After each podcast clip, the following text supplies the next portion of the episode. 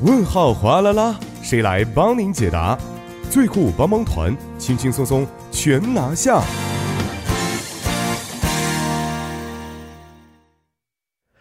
生活小贴士尽在帮您解答。首先欢迎我们的节目作家李金轩，金轩你好，大家好，主持人好，你好。那首先看一下今天我们要解答的问题是什么样的。你好，我是一名在韩国留学的中国人，哇，特别喜欢吃鸡蛋、香蕉、面包啊等等作为早餐。但是呢，因为每天呢大部分时间都是在外边，所以呢，我买完这些东西之后，总是要花很长的时间才能吃完。但是呢，这些食品呢总会过几天就变质。嗯，所以想问一下节目组啊，有没有什么好的办法能够让这些食品维持新鲜呢？啊，首先非常感谢这位朋友的咨询啊。确实，像鸡蛋、面包、海苔等等啊，都是很受大家喜欢的一些食品，也是非常难以控制其新鲜度的一些食品。那么，因此像这位朋友啊，是一个人住的话呢，如果一次吃不完的话，很难维持这个一些食品的新鲜度。那么，有没有一些方法能够让这些食品保持新鲜呢？嗯，确实是有很多的。首先以香蕉为例的话，香蕉是需要常温保管的。因为香蕉是热带水果，如果低温保管的话，香蕉皮会变黑。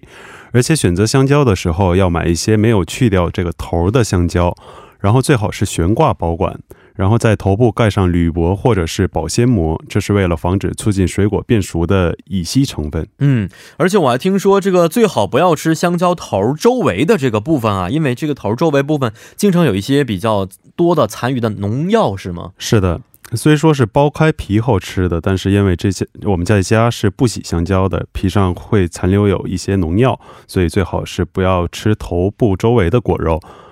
然后，如果想冷藏保管的话，是要去掉皮后进行保管。这是因为香蕉皮上有一种成分叫多酚，是导致褐变的一种成分。嗯，那么除了香蕉，像鸡蛋呢、海苔等食品，又应该怎么去保管呢？嗯，鸡蛋只要是在零到五摄氏度保管的话，一般情况下就可以维持新鲜。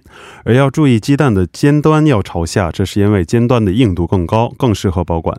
而海苔的话，其实无论是怎么密封保管，还是会变得有些潮湿，所以吃前在微波炉里加热十到二十秒再吃的话，口感会更加香脆。嗯，哎，我一般是把这个鸡蛋的尖端朝上保管啊，可能这个是一个不好的习惯，以后可能要注意了。是的，而论到面包的话，放久了一般会变得又干又硬，这是因为里边的水分蒸发的问题。这时候最好是把这些变硬的面包夹在新的面包之间密封保管。过那么半天，这些硬面包就会吸收这个水分，会变软的。嗯，是的。哎，想问一下金轩，这个香蕉头部和尾部哪个是头部，哪个是尾部？嗯，就是带有这个把的这个部分，把把的是头部吗？对，是的，是头部，是的啊，这个部分一般。不吃是最好的，是的，嗯，是的，好，也希望大家能够注意到生活中的这些问题呀，同时也欢迎各位听众朋友可以在我们的节目官方网站或者是 S S 上去咨询生活中遇到的各种问题。那么，如果大家还有一些其他想法或者是疑惑的话呢，也希望通过以下的参与方式与我们进行互动，我们将会及时的为您答疑解惑。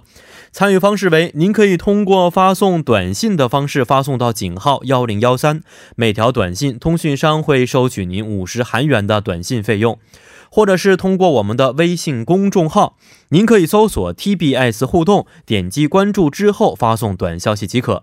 又或者可以登录我们的网页留言板，登录 tbs efm 点 s o v e r 点 kr，在网页点击幺零幺三信息港主页就可以了。